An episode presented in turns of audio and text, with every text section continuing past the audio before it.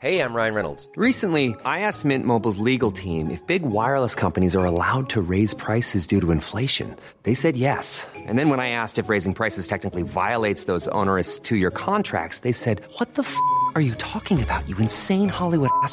F- So to recap, we're cutting the price of Mint Unlimited from $30 a month to just $15 a month. Give it a try at mintmobile.com slash switch. $45 upfront for three months plus taxes and fees. Promo rate for new customers for limited time. Unlimited more than 40 gigabytes per month. Slows. Full terms at mintmobile.com. Welcome to episode 8 of The Story Studio with your hosts, Luke Kondor and Daniel Wilcox. Oh, yeah, here we go. Check it out now.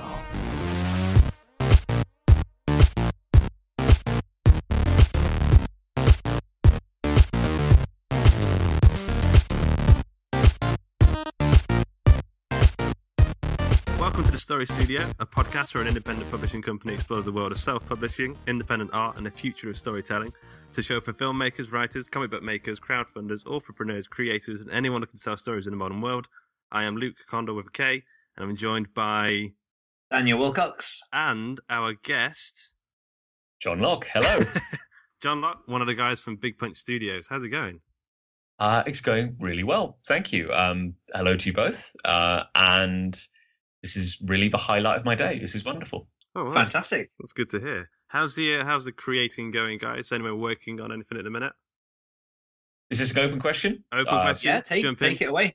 Uh, well, we are uh, flipping heck. Where to, uh, where to begin? Uh, we've just uh, we've just wrapped up issue seven of BPM, which is a uh, quarterly magazine we put out, kind of like a comics anthology. And yeah, incredibly, we're coming up on two years of having done this now. We, you know, they when we said we were doing it, they laughed, but somehow we've uh, we've made it through nearly two years. And yeah, that's just gone to print this week, like a like a well-oiled machine, kind of. Now it only took us seven issues, and this is kind of weird. Like there was a time when um, the idea of even making one comic was like a dream for me, and now it's not.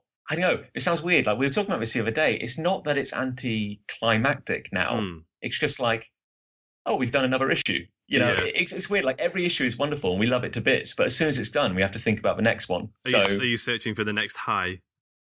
That's a problem, and you have to keep escalating because it's Yeah. like it never it never hits that immediate uh, the initial excitement. But yeah. no, it's, we're really proud of it, and just uh, yeah, but, but just you know, the wheel keeps on turning, and we've got to. You know, we've just got to get ready for the next project. So Definitely. that's good. We're expecting that back from the printer probably start next week, actually. I definitely want to delve into that a bit more because you have. I, I actually love your magazine, and I and uh, I love your Patreon campaign. So, and we we would like to do something similar, but we just haven't made it work yet. So, We haven't quite cracked Patreon, though. No, Oh, well, Don't tell me you if- want to see it.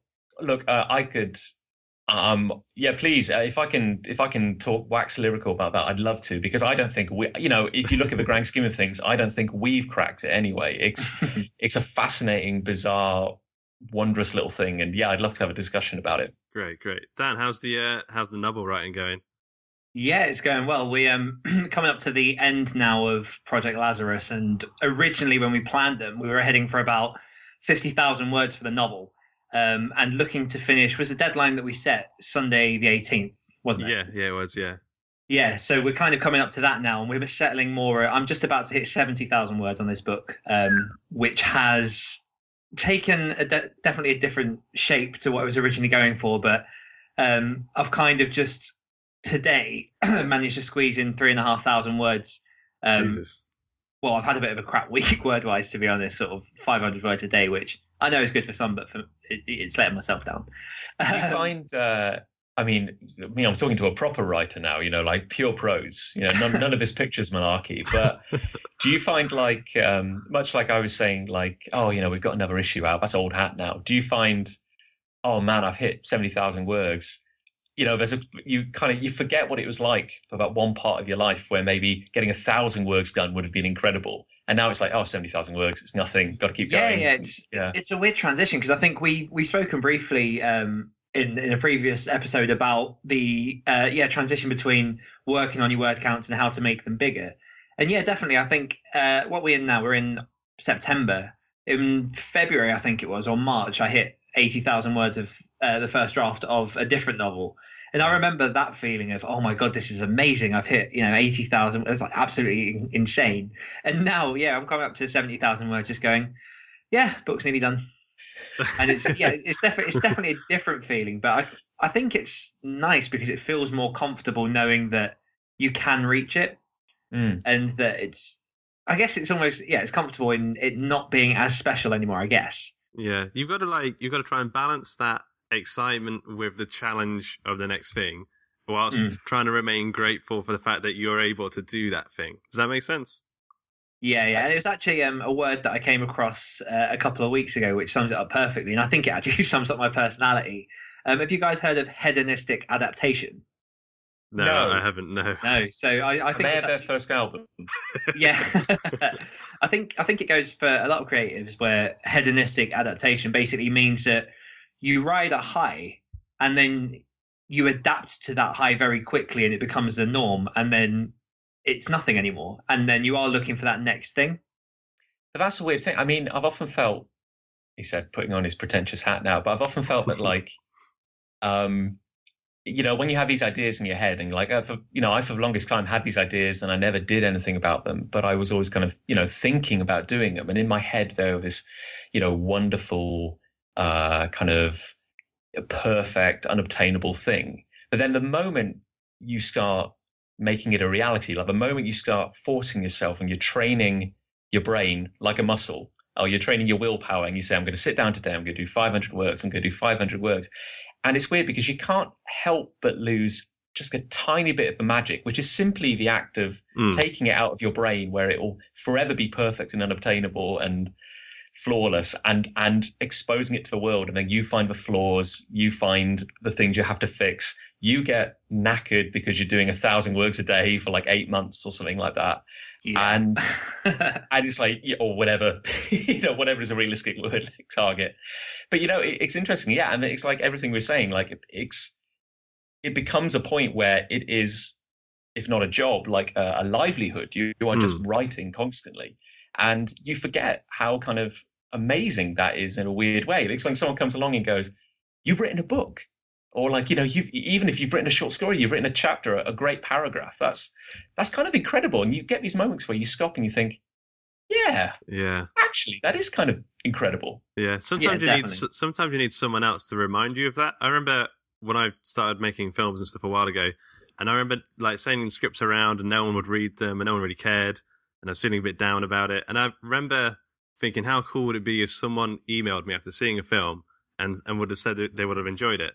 And um, the first time that happened, I was like, like I was amazed, I was so joyful that it happened. And then the two years later down the line, I was like working on some more stuff. I was a bit more well known, and I got the same sort of email from someone else, and I instantly just sort of moved on and sort of moved past it. And then my my girlfriend, who's my fiance now, said, "You know, two years ago you would have been so happy about that, but like you just don't you don't appreciate it anymore."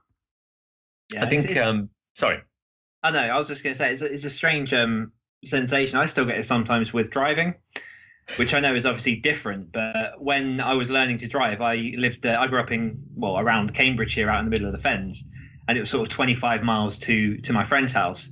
So when I learned to drive, that was awesome. That was the best feeling I could have. That that feeling of freedom and moving about. And I'll sometimes get it now where I'll be driving along and go, "This is a bit boring." Hold on, like you you would you were killing yourself for this kind of freedom, and then you just take it for granted now. Yeah, I was thinking about that just the other day. It was so Mm. weird. I, I remember like a vividly, vividly when I was a very young lad, I thought I couldn't wait to drive because this walking around is the mugs. Like I want to, I want something.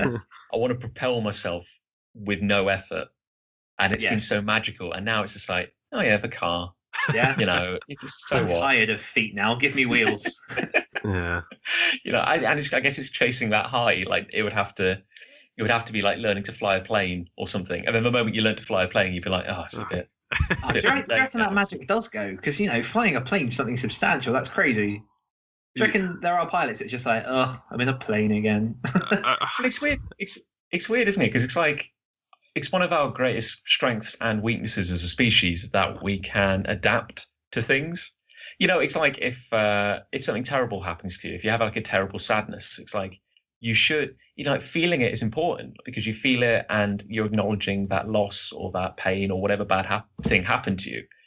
But it will heal. This is the Mm. horrible thing. Mm. You know, you think like, I, I feel bad now, but I will feel better. And then with every moment that you feel better and as time passes, that terrible thing fades. And you think, oh, but I want to hang on to it. I want to, in a weird way, I want to honor that bad thing. And it's the same with good things as well Yeah. because if if if if uh, if the sheer joy of say to bring it back to writing if the sheer joy of finishing a chapter filled you with the most tremendous energy that you had to run around the block every time you did it you'd never get any work done so your brain almost as a defense mechanism scabs over and says you know yeah this is incredible like every sentence i get on the page is like a mini miracle but no i'm just not going to think about it i'm just going to I, I can't it's like a survival mechanism i can't think about how cool it is Oh, this is getting deep. This is blowing my it's brain. getting deep. Sorry, Yeah. yeah, I've, I've only had like two coffees today. It reminds me of when you like when you give a dog a toy, and then then then wait till they've sort of gotten used to it and they've dropped it on the floor, and then try to take the toy away. They suddenly become they suddenly realize what they're missing out on now. yes, Or to take a phone away, like an iPhone away from someone now, to make them realize how. from like a teenager. yeah, yeah, definitely. Cool. I, uh, I uh, sorry, one last little. Just thinking about the perspective thing. I remember, uh, I think it was in like 2012, and it was the first time I'd ever gone to Kapow Comic Con, and it's actually the last time I ever went to Kapow Comic Con because it was a short-lived show. Uh, but I remember I'd gone down the day before. I was I'd uh, I'd crashed in my dad's apartment, so I was sitting in this apartment all on my own. He wasn't there, and I had this box of books with me, and it was I had two books at this point, and I was very excited about it. Or maybe it was 2013. Anyway, long story short, I'm sitting there alone in this apartment. All I've got to do is get a night's sleep and then get on a train very early in the morning. And I go to a corner shop and I buy a couple of, you know, a little four pack of beers. So it's very, you know, it's very sad. I'm sitting alone in an apartment drinking beer, kind of looking at these books. And it took the alcohol blood content of two beers for me to realize how cool it was that I'd made two books you, you, you know what I mean? Like I'd I've got so kind of every day about it. I'd Mm. never even stopped to smell the roses and never even stopped to think, oh yeah, this is cool, you know. Yeah. And about and yeah, it probably looks so pathetic from the outside, like me just kind of like kneeling, surrounded by paper, empty That's a great cans. advert for the next beer commercial. yeah, yeah. Just a creative sat there, just honouring his books by being completely inebriated. weeping, but make, wearing like a, um, uh, a faux tunic, kind of sewn, sewn together out of tape and versos. I, I think, in all honesty, I think it is very important to celebrate your wins as much as possible. Like we do take it for granted when you do it when you publish your book for the second time. It's not as big a thing, so you need to take the moment to reflect and just smile at your own work. You've got to. yeah, hundred percent. Cool. We go mad. You would, yeah. So, sorry, just to move things along, um, we need to do our big whoops for the week. Oh, what a big group. So, Dan, do you want to go first, or should we make our guest Yeah, go yeah, first? sure. I can, I can Ready? take it unless Jon wants to go first. No, no, please, please. Awesome. Okay, so I um, finally got around this week to playing Uncharted Four, which I, I don't know if you guys are familiar with the series, the Uncharted series. Uh, I I know many people who are who love it. I'm the same as Jon. Yeah. I've I've seen the trailers. Okay.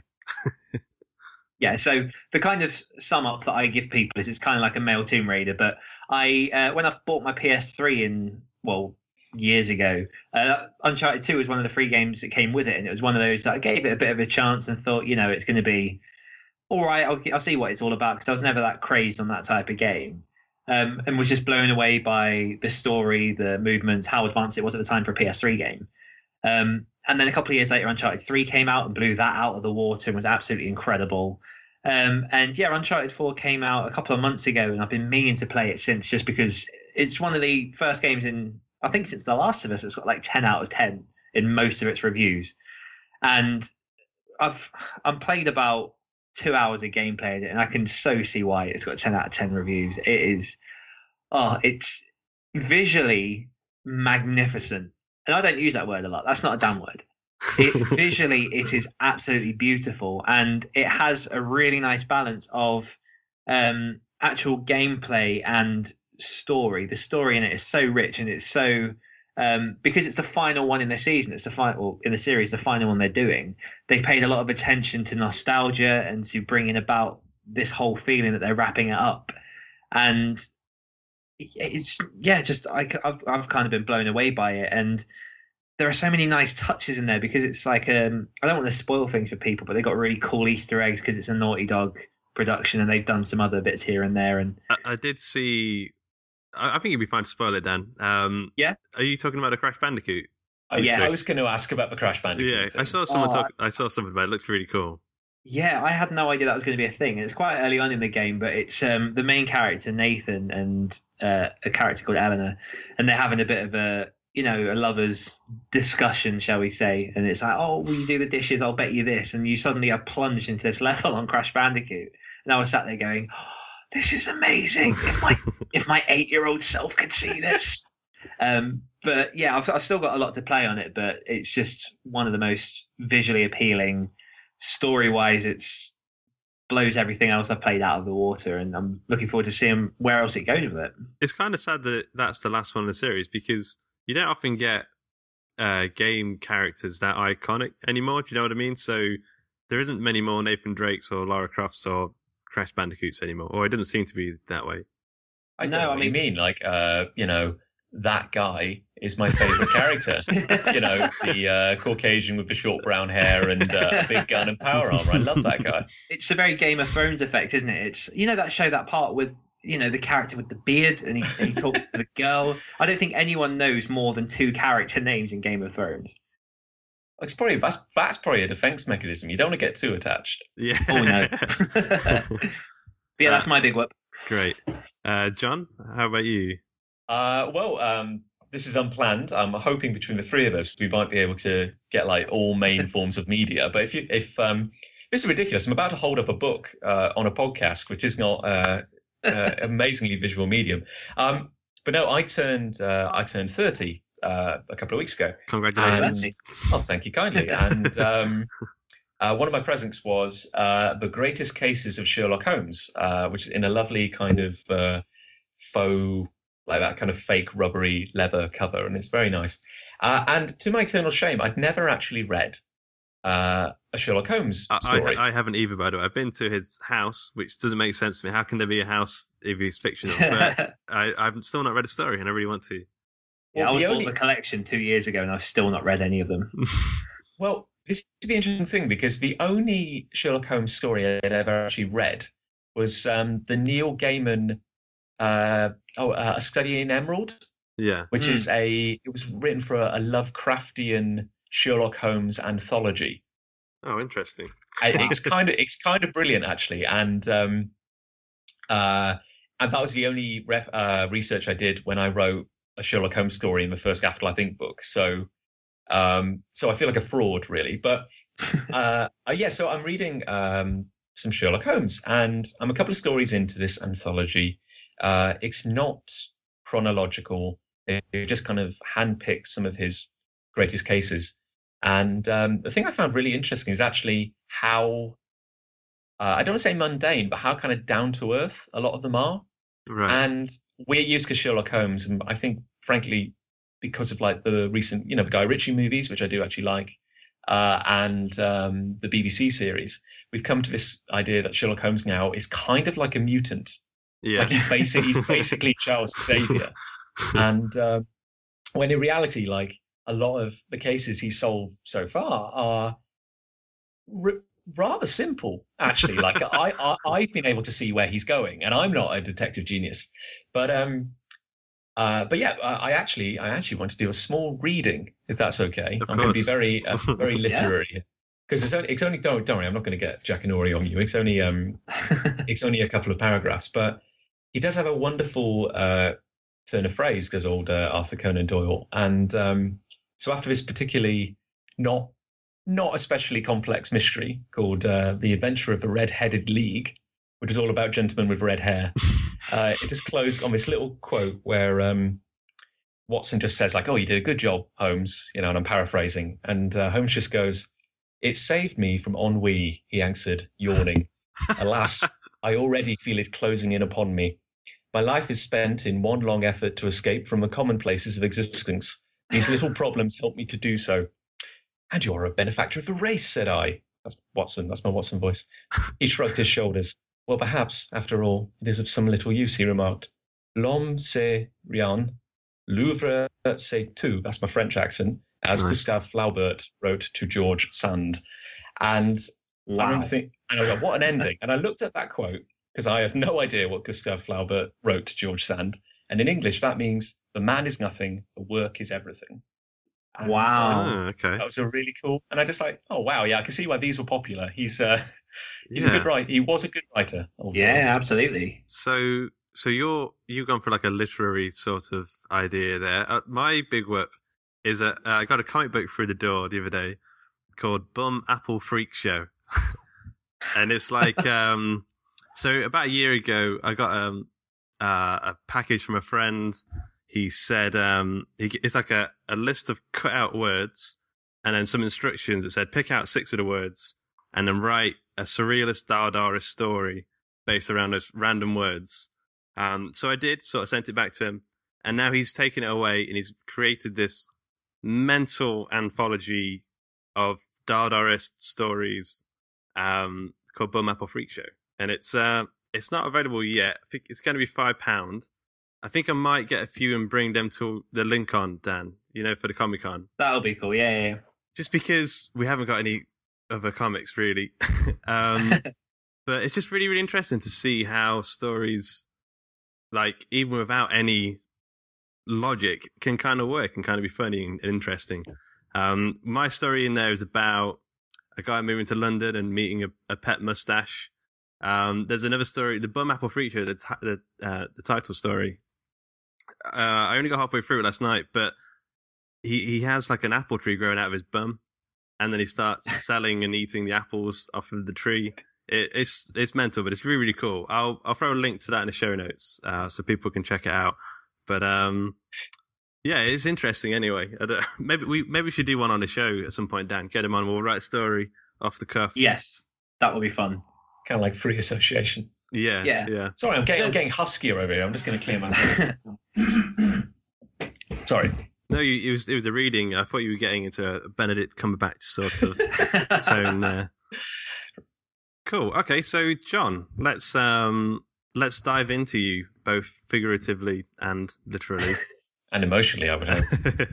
um, so I first found Big Punch Studios. I think Nich was on uh, another podcast, the Awesome Comics podcast, and then from there, Sorry, I I love. Can we call him Nich from now on? That would be fantastic. Uh, what, how do you pronounce his name? Nick. Oh, Why did I call him Nich? Is, is it spelled? It's spelled a little bit weird. oh, we call him all kinds of things. I call him Angle just to annoy him. So, or Angle Poise, which has been oddly oddly fitting recently. So anyway, niche. Uh, Nick was on the on the podcast, and I just checked out the website. I was like, oh, "This is very interesting. I like that they've got lots of stuff going up. It's not just one medium." And then I started to look at your Patreon campaign, started to look at the comic books, and I was kind of amazed and blown away by like the variety of stuff you're doing. I mean, how did it all start? Uh, well, that's in- incredibly kind of you to say so. And this is coming from the amazing Hawk and Cleaver website, which I think is is truly fantastic. Uh, having having browsed it. Um, but yeah, where did- where did it all begin? Well, um, I'll try and keep this concise because I know I have a tendency to ramble. But uh, back in, I always want. Well, long story short, I always wanted to make comics, Hmm. and I had this uh, kind of dream or this idea that the way you made comics was you wrote a script, one take. That's you know printed it off, walked up to a comic convention, waving it above your head, and said, "I've made I've made a story. Who wants to uh, Who wants to publish it?" And then like you'd hear like, "I I sir," you know, a little someone, would pop up at the back, and it'd be like an auction. And then the next step was success and fame and and everything. And um, I just realised rather quickly as a young lad that just wasn't that just wasn't going to happen. So I uh, rather than kind of wait for that magical like fairy godmother effect, I ended up uh, starting to publish a comic myself, which was never my intention. I never set out to be a self-publisher. How old were you at this point? Sorry, Oh, sorry, I was saying lad. I was. Uh, I mean, I'm picturing like a, a seven year old boy.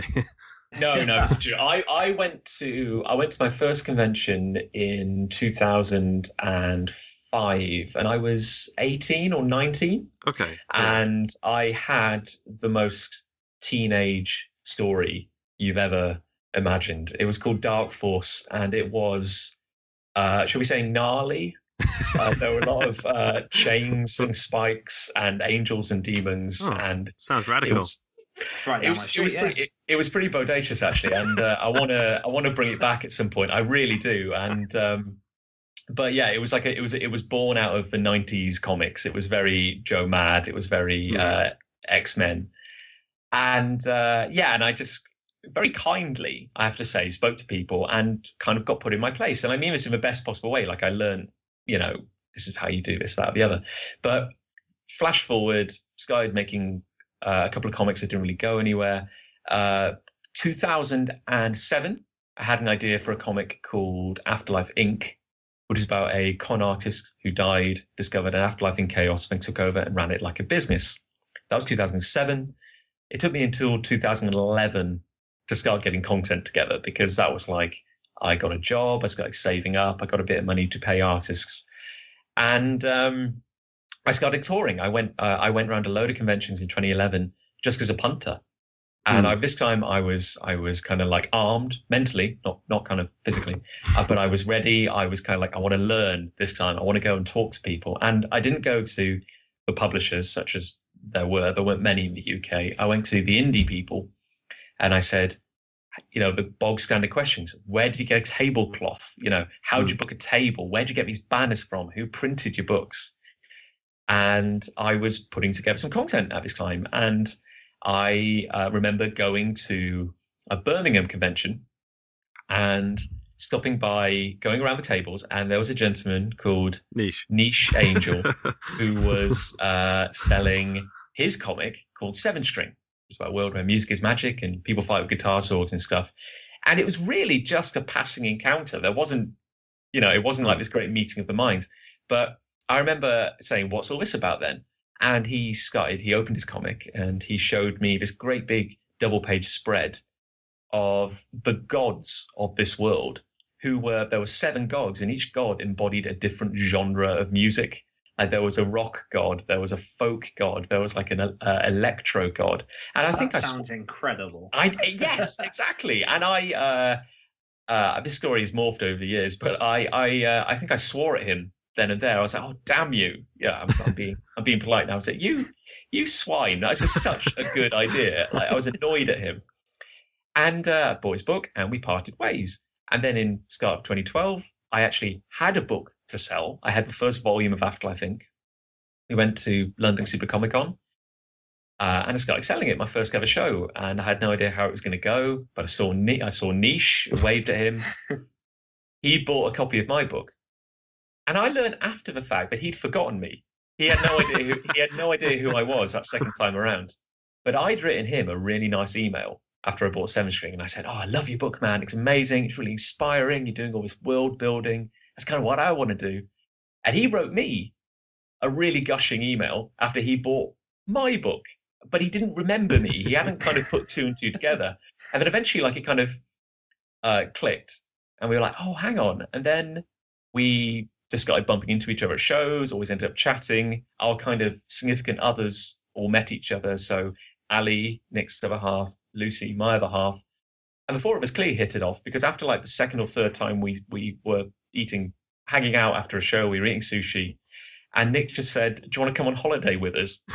it was this really, it was this really bizarre leap, and we ended up going up to um, uh, like his parents' place up in uh, Yorkshire, and we spent like a week Oh, just so hanging out there. you met the parents pretty early on in the relationship then. I like it. Yeah, as, as you're guessing.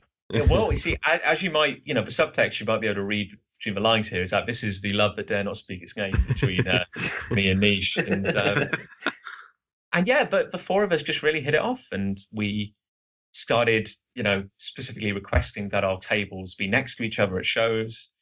Uh, we decided to do a crossover between 7String and Afterlife Inc., which uh, were, we we called the Heavenly Chord, and we did it as a joke at first. We were like, "Oh, wouldn't it be funny if we we took the mick out of the end of Iron Man Two, where they find the hammer out in the desert?"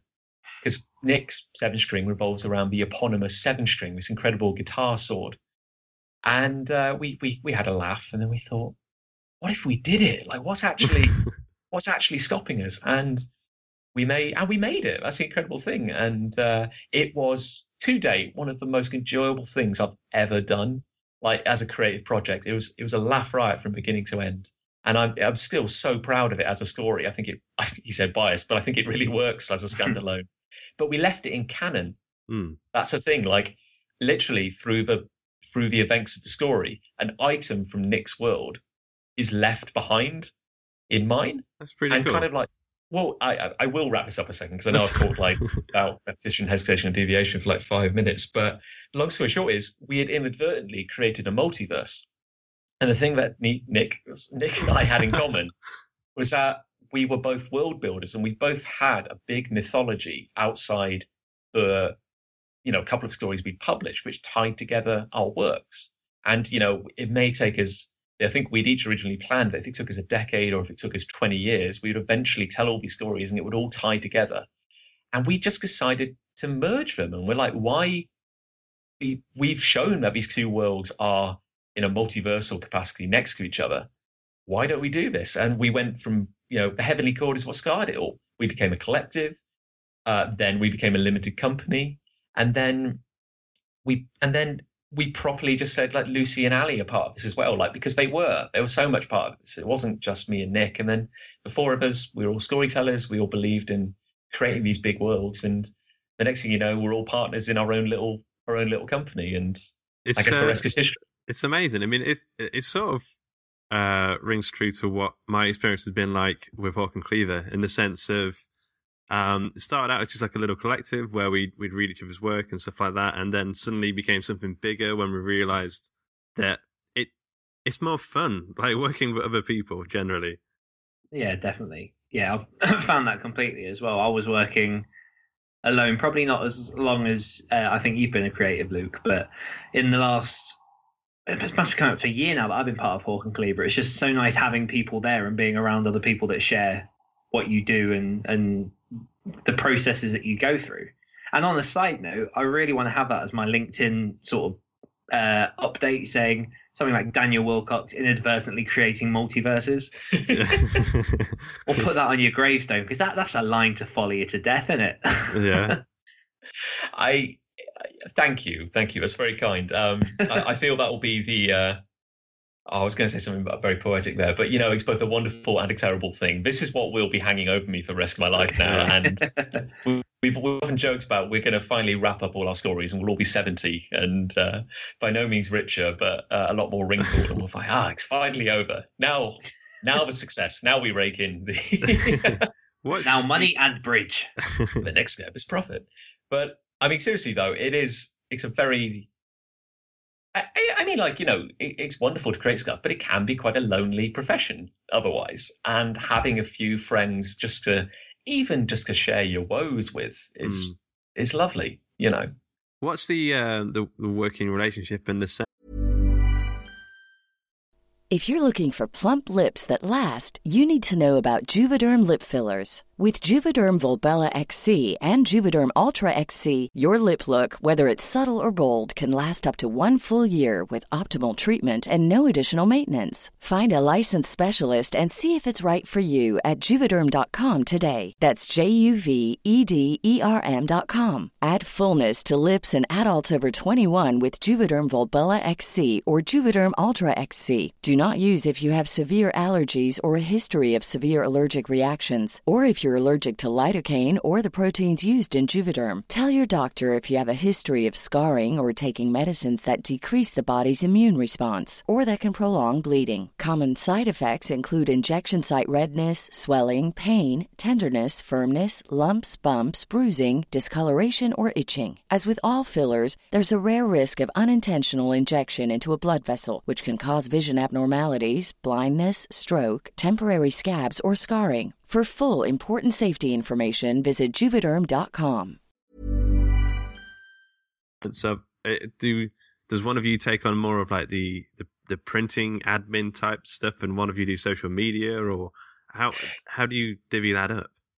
Yeah, it, well, I mean, I guess kind of uh, as a kind of grander scope of everything we do now, we publish uh, BPM uh, quarterly, and and BPM collects uh, four titles from that multiverse we've kind of mentioned. So it's all tied together. It's all bigger things. We do our graphic novels. We've done our first card game, and we do some podcasts. So obviously we have enough to keep us busy. And of course, we all have day jobs. Like this isn't actually, Yeah. uh, you know, uh, this isn't actually. We're not sitting on our towers of gold yet. sadly Yes. Yet. yet is the is the thing. But um, but yeah, it's, so how do we divvy it up? Well, I mean, we joke about it, but Nich is like our star. I'm sorry, I'm not sporty. Our star trisman. Like he's the one who scores the points with the ball, and um, I sometimes feel like we're. Oh my god, this is the worst American football analogy ever. I think we are the quarterback who is no throwing the ball so Nich can score. So we often like because Nich draws like so much of our output, and because that is incredibly time consuming, we we feel like we clear as much space as we can, so Nich can run for the goal. So uh, it's basically like if Nich can if Nich can draw, then we've kind of succeeded. Um, but I think it's actually divvied up quite well because Lucy is our Lucy keeps everyone in check, which is wonderful. So Lucy does uh, writing. We co-write me and her co-write uh, 99 Swords. She letters, so she letters all our stuff. She also uh, looks after all our mailing lists and subscriptions. So she kind of interacts with our subscribers and patrons and fans. Uh, Nich uh, does the drawing, uh, but he's also uh, he's also pretty much our convention guy as well. Like he's pretty good at uh, talking with MCM and the shows and booking tables or booths and whatnot.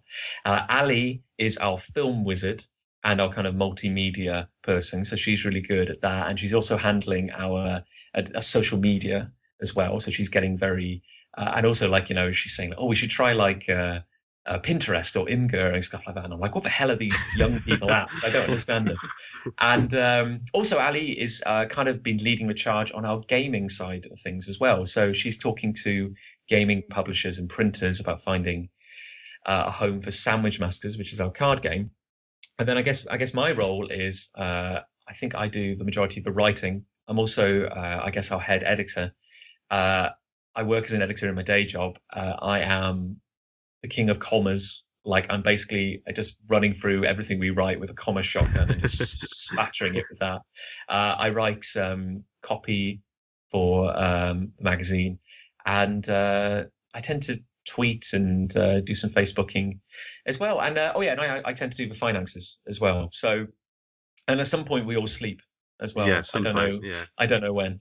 Dan, like, does this sound like kind of familiar in the sense of the amount of work that goes into doing something like this? Because we're we're working day jobs in a minute as well, and trying to. Yeah. Like, I was up at five this morning trying to get some words in and stuff, and Jeez, Oh, you beat me. I was half five. yeah. slacker. Yeah. But it's just But, um, it's it's the only way to get things done. I mean, if I, I kind of feel like it's one of those one on one makes free kind of situations where the sort of the brands, if you could call it a brand, is is a lot bigger than when I was working on my own. It was so difficult to just get myself out there, stay on top of all this stuff. But when you've got different people to work and concentrate on different areas, it just seems to uh, multiply the output and, and the awareness so much. Yeah, and I think uh, I think we're still relatively young. We're still in a lot of senses finding our feet with things, but we're definitely, from how I see it, falling into uh, patterns and rhythms of who is sort of more suited to what. So, I mean, I, the way I see it, Matt's just fantastic at ploughing on with gory writing things, and he's he's got a bit of a hand at some creepy, creepy design stuff, which is incredible. Hmm. Um, Ben's pretty decent at the graphic design side and making sort of uh, the branding stuff look really, really pretty and nice. Um, I'd like to think mine's in um, compiling books and a bit of the proofing as well. Uh, and then yours is a mixture of audio and video and and writing and kind of everything as well. But yeah, it's it's organically finding its feet in what we do for each other and how we help each other. But it's nice to kind of have that advantage of saying to someone, "Oh, you're better at this. Can you do this?" So, for example, last night I spent a couple hours putting together Matt Butcher's new book because he's not put anything to print yet, or he's not formatted it himself, and I've got experience in doing that, so happy to help where I can. And uh, if you would do mine as well, because I hate doing that stuff. yeah, and I'm working on yours next week because I, re- I really want to see yours in print, just purely because the cover's so beautiful. Oh, thank you. Um, so you've got. Um, I really want to touch on um, Sandwich Masters because it's Okay. I, I really would love to do some sort of game at some point, but I, I don't feel like I game enough to have a uh, a good. The edge. Uh, I, yeah, the edge. Yeah. well, Um, it's any consolation. I'm not very good at sandwich masters. I don't know you- if that makes it. I don't know if that makes it the sign of a good game, but I I lose so often at that game. It's crazy. So, can you tell us a little, a little bit about what Sandwich Masters is for the listeners, um, and where where the project started and, and how you funded it? Certainly, I mean, it, certainly because I lo- clearly love the sound of my own voice. Um, we um, we uh, were in a car journey. Uh, one of the many uh, kind of hol- uh, holidays or trips we spent to visit each other back when we were all living in different cities. Because Nich and Ali were down in Salisbury, Lucy and I were in Cheltenham, and um, Whereabouts are you Next- now? Sorry, just to. we're we're all in Cheltenham. Okay. uh, cool. Right. the hub, the hub of the southwest where everything happens. And um, but no, we were visiting Nich's brother, uh, who lives down in Brighton, and we were very long car journey. The four of us were packed in, and we were starving. We were just like trapped in this car in a car in a traffic jam. We were really hungry, and we just started riffing on sandwiches, like just coming up with nonsense. And it was something as simple as because I mean, I guess I should clarify. Like we we're all uh, gamers, as in board games. Like we would play so many card and board games all the time. I guess the one sad thing about Big Punch is that we we actually have less time to do that now. We need we need to make more time for it. But we were always playing stuff, and it was a big part of us all getting to know each other. Was just like trying out a new board game, and um, so it was very much on our mind. And we just kind of said, wouldn't it like sandwich ingredients are flat, right? You know, they're all kind of like two dimensional. Uh, cards are also two dimensional. We said, like, what if you were building a sandwich game, like a game, and by stacking cards? And we just started joking about it. And we, and I think the initial idea was we were talking about having health inspectors, and you were using like if you use subpar ingredients, you'd get in trouble and there'd be a fine. But then I had this idea that if you slipped money, if you put like a put like a twenty pound note in the sandwich and just kind of slowly slid it across the table to the inspector.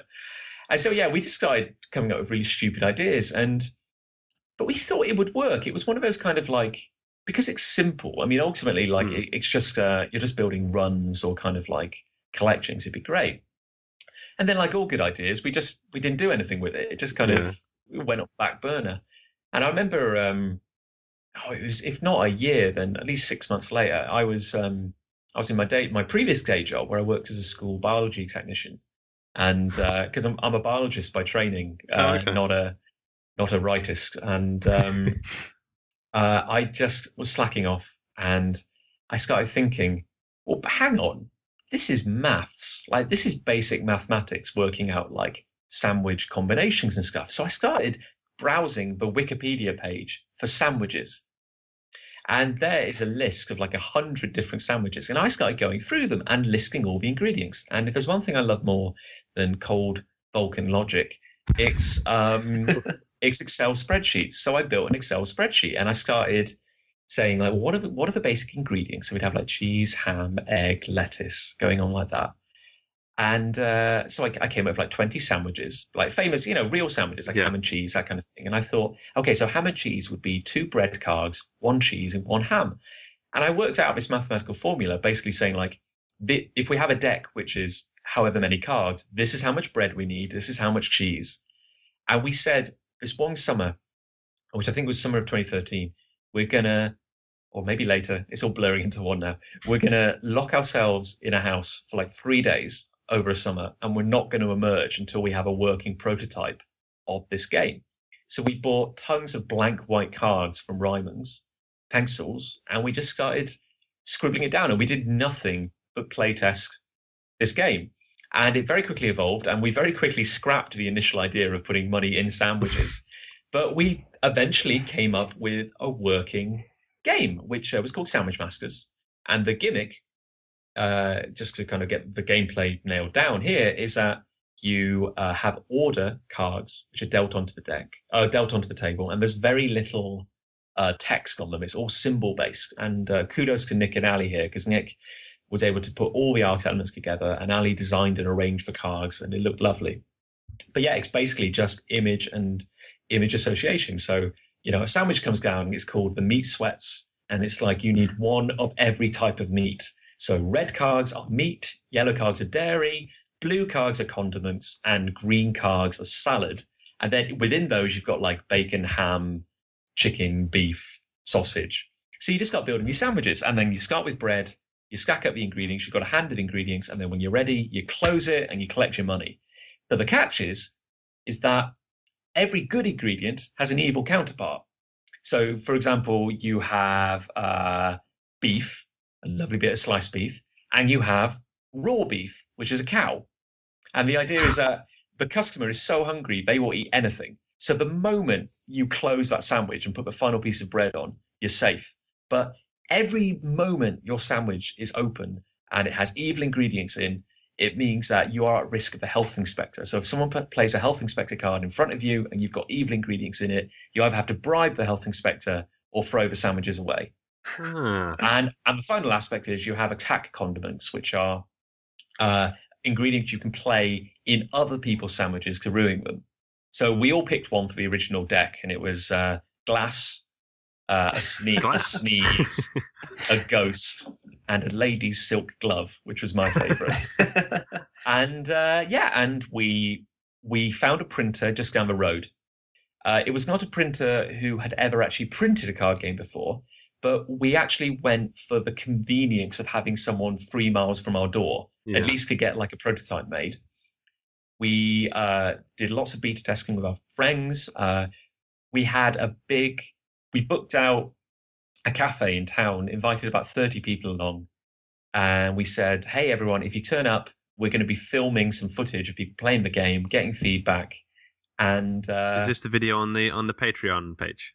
uh, yes, it is Yeah, okay. indeed, and Yeah. which is what we used on our Kickstarter projects as well. Yeah. And yeah, and it was amazing, and people had a great time, and people just seemed to get it and in- instinctually, and uh, instinctively, instinctively, and um, we even roped in. There was like a, a church group who were there, who we'd like we'd ended up filling the top half of this restaurant cafe thing, and they were just kind of marooned in the middle of it by all these random people. And they said, "What are you What are you doing?" And I said, "Oh, we're testing this card game." And they were like, "Well, can we play?" So we got them in as well and got a Oh, few cool. testimonials from Yeah. them. And this was all in preparation for our Kickstarter, which we ran last September and successfully funded it. So we were able to do a print run. You how many Kickstarter uh, Kickstarter campaigns have you guys done? I personally have run. Okay, oh, hang on, right. Uh, I've run. I ran two myself before we became Big Punch. Nich ran. Nich ran two himself. Uh, we did Sandwich Masters, which was our first Big Punch one, and I'm currently running another one at the moment. So we've done six between us. And uh, what is the success rate on your campaigns? Oh well, I could go. I could go into this in great detail, but we we've we've succeeded on them all, which is nice. Uh, probably the two biggest runaway successes we had were the collected hardback editions we did. So I did a I did the Book of Life, which was a hardback collecting volumes one, two, and three of Afterlife Inc. And that hit sixty percent in the first day and was funded in five. So we I think we made like something like 200 well, i think we were asking for like three grand we made like eight which was great uh and Wow. then we set but it, but it's also like um sandwich masters uh as an interesting aside uh sandwich masters was kind of struggling Hmm. on kickstarter and in fact i could i could probably talk for hours on this and i'll try not to but uh we've noticed that kickstarter has become a bit harder i would say in recent years uh, Okay. because it's be- it's become I don't want to use the word commercial, but it kind of has become a bit more commercial where now you're getting these very polished projects running and they have a whole marketing team behind them. They're by larger companies and it's getting a little harder, I would say, for the guy in his bedroom Yeah. running a dream project to make it happen. And as a fine example, Sandwich Masters was struggling. We did quite well in the first week, then it slowed right down, and we were at, you know, we were coming up on our third week, and I thought, I seriously don't think we're going to make this. Like it was really slowing down. And then out of the blue, we woke up one morning and pledges were going through the roof, and we couldn't work out what had happened. And Kickstarter themselves had made us project of the day, Oh, like out of out Yeah. of everything out of everything on Kickstarter, and we made more in that day than we'd made in the entire three weeks previous, and we ended up uh, going well over our target, and we were able to hit a few stretch goals and print more than we'd hoped for, and do two expansion packs. But it was wonderful. But of course, it's it's, it's a scenario you entirely can't plan for. Like if Kickstarter hadn't just plucked us out of obscurity, I don't think we would have we would have made it. That's a pretty impressive like strike rate out of all of your campaigns in general. Though, I mean, what what do you think is different about your campaigns to other campaigns that might not work so well? Well, I don't know. I mean, I feel I've personally learnt a lot. I remember back when they announced because Kickstarter came to the UK, it opened up to UK projects in October 2012, I want to say. And I remember that vividly because we heard it was coming, and a lot of people, a lot of my friends in like the indie comics area were saying, like, oh, great, I'm going to run a Kickstarter, I'm going to run a Kickstarter. And I'd been panicking, like losing my mind, thinking, how the hell am I going to make my third book? Because it's expensive, you know, Hmm. paying everyone involved because I wanted to pay all the artists involved. And it's a big book. And how am I going to do this? And I thought, could I do a Kickstarter? And I was like, no, no, only only like talented people run Kickstarters. Like I'm never going to be able to do this. And I thought, but I thought, like, why not? Like I'm no, like my case is no more or less worthy than anyone else's. I should give it a shot. So inspired by everyone, all my friends who talked about it, I started putting a project together. And I launched it on the day that UK projects went live. It went live, I think, on Halloween 2012.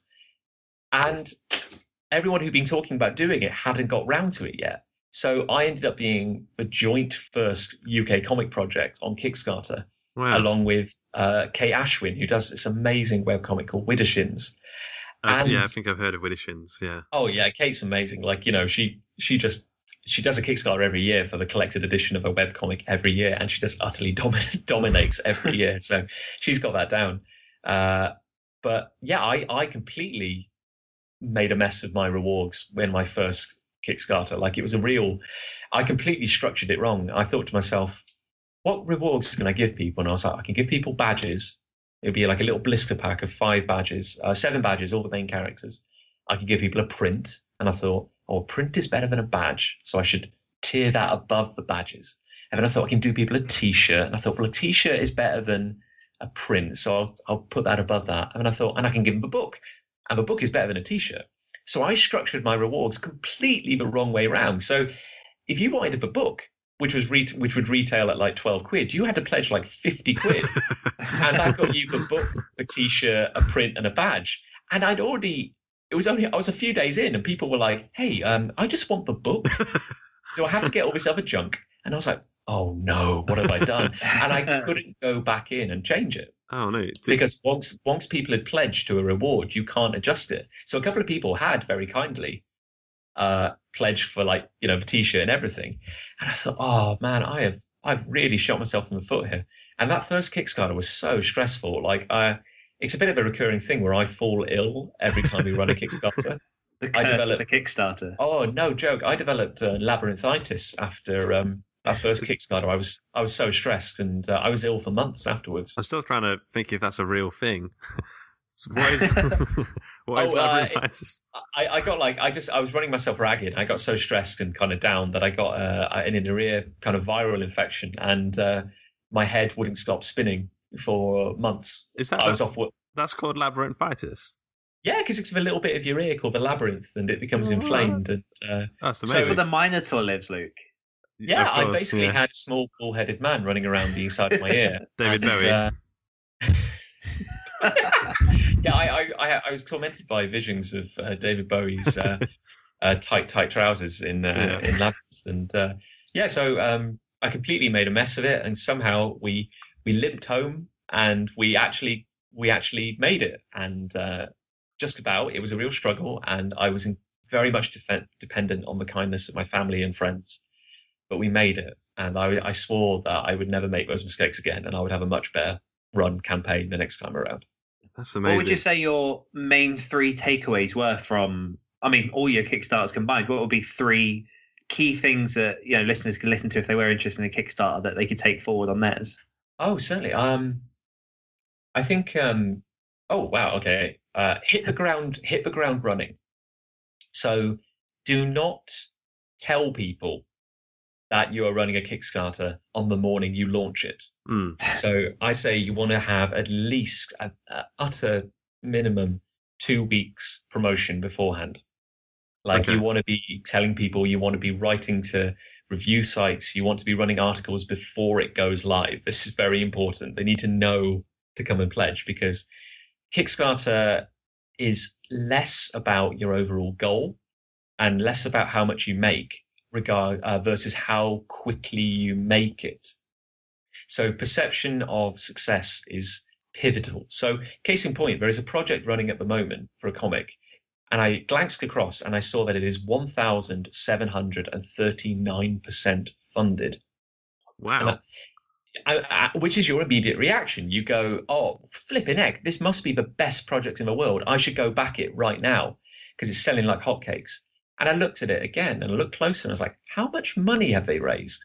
And they've raised one thousand seven hundred and thirty-nine pounds.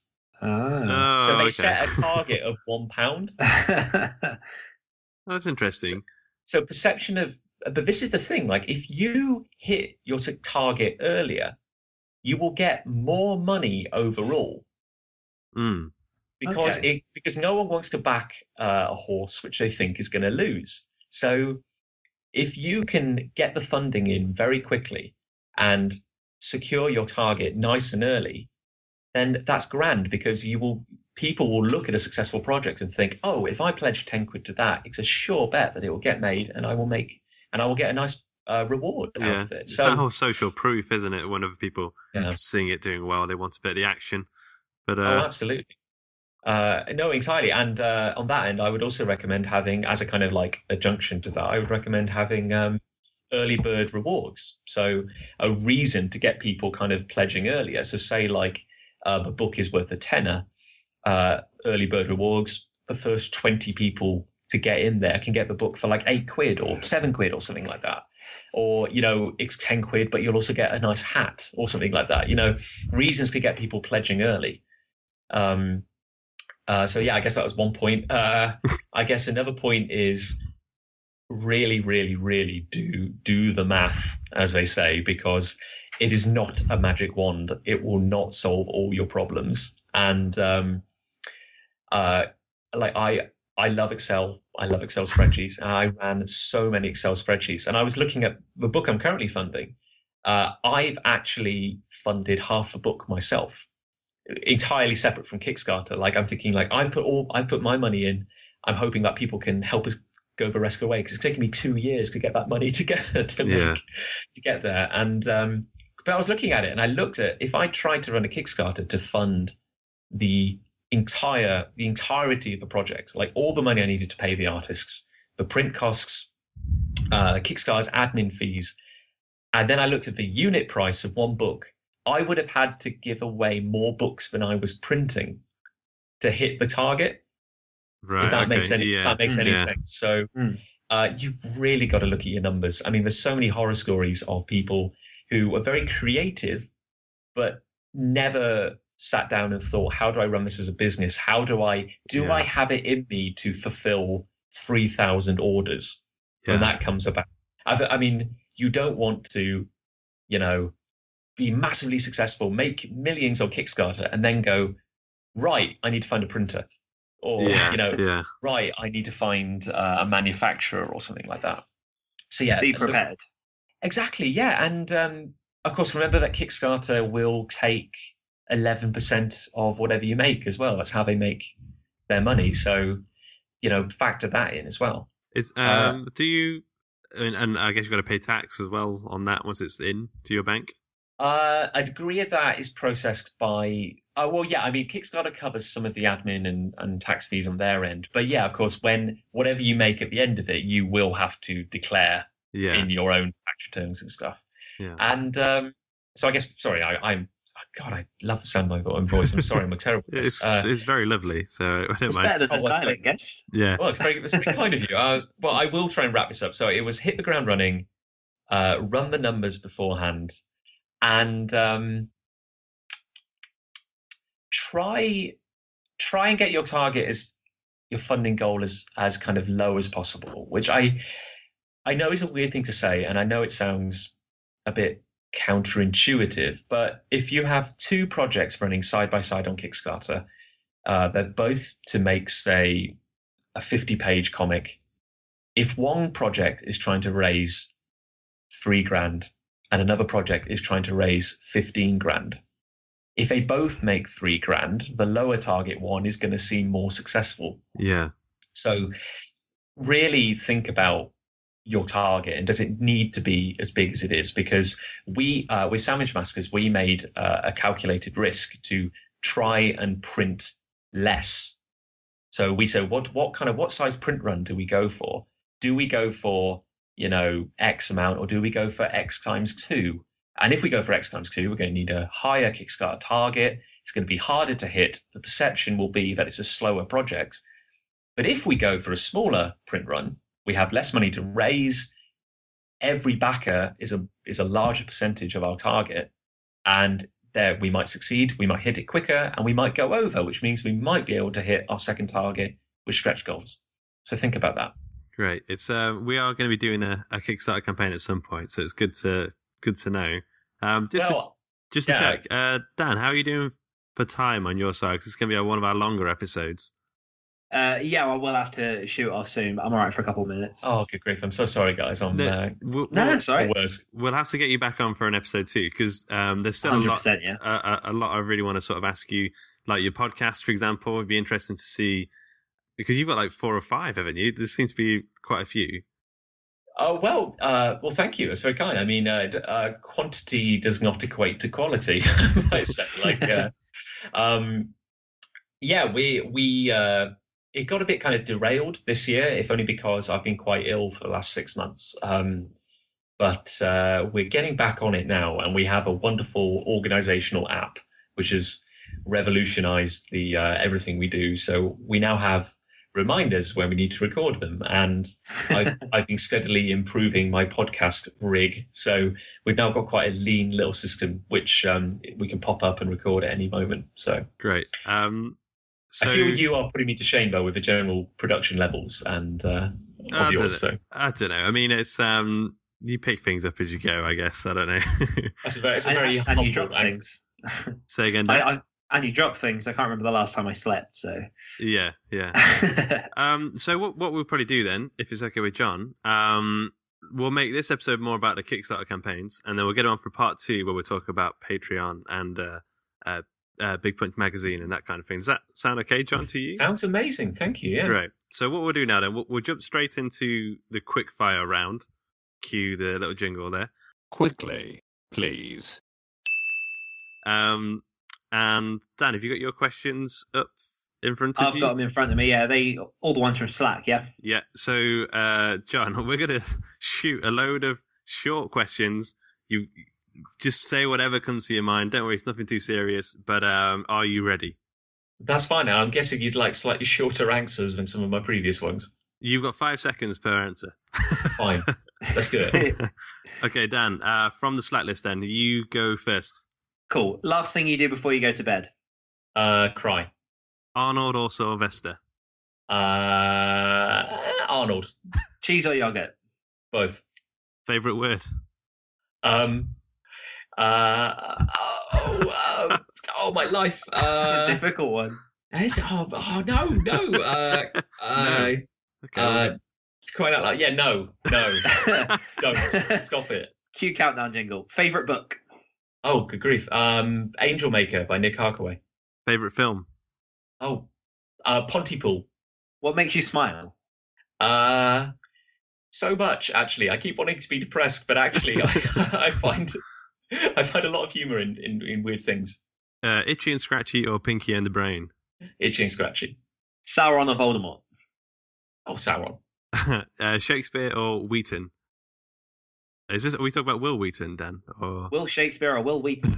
Will, Will Wheat, uh, no, sh- sh- uh, Shakespeare, I guess. okay, Awesome. cool. Can I also Uh, um, Can Yeah. I can I say as well? So in our list of when we were coming up with these questions, uh, Luke followed several of these questions with "What do you reckon?" And I was genuinely about to just ask you, "What do you reckon?" You see, I like that. It gets quite deep. So, what, what do you reckon? I think we've We proven a- that we can go pretty deep on these. Oh no, it's, you're saying like cheese or yogurt. Like, I, if I can't build a small house out of my cheese, I'm not touching it. But the rest of uh, the rest of Big Punch, we're talking about oh, like Lunchables and kind of like liquid liquid cheese and little crispy straw things, and nothing repulses me more. It's just oh, What about uh, uh, cottage cheese? Do you like a little? Nah. No, it's a confused yogurt. It's not really. It is It's a not- confused yogurt. That's the best like description of cottage cheese. Oh no. Oh, oh. okay, cool. So uh, we're pretty gonna have to wrap up pretty soon. So, Jon, where do you want people to go after listening to this show? I'm guessing the Kickstarter campaign, right? I've got I've got to say right now, if I'm being shameless, I would love people to go to Kickstarter and look up Afterlife Inc. Volume Four, Man Made God. Cool. I know um, there's a, a pledge on there where which I've gone for, which is one where you get all four of the volumes. Is that right? Yes, indeed, yeah, because uh, this is for obviously the fourth volume, and if you just if you pick up the book, you'll get digital copies of all the previous ones. But we also done options where you can complete your collection, so you can get two books, three books, four books, whatever you want. Great. Perfect. Um, Dan, yeah. What about you? Where do you want to send people? Uh, send people to. We've got the new volume of the other stories starting on Monday, which is exciting, and the print version of the uh, of season, seasons volumes four to six is coming out uh, in the next few days. So that's exciting. Cool. That by the time this podcast goes live, I'm sure that'll be out. They will so- be out. Yeah. So I'll link that in the show notes. And yeah, uh, just go to the website, hawkandcleaver.com, and we'll get Jon on as soon as possible because I've got loads more questions for him. I'm going to be like the bad penny. I'm just going to be turning up all the time. Cool. Uh, all right, guys. Yeah, nice one. Let's uh, let's reconvene. Thank you for having me. It's been an absolute pleasure. No, Cheers. Thank you very much. Thank you very much, Jon. Take care, man. Cheers, guys. We hope you enjoyed this episode of the Story Studio podcast. Still hungering for some podcast goodness? Then why not check out our other show, The Other Stories? Oh, and did you know? Every time you leave us a review in the iTunes store, a puppy is born. Cute, eh? Anyway, toodle pip.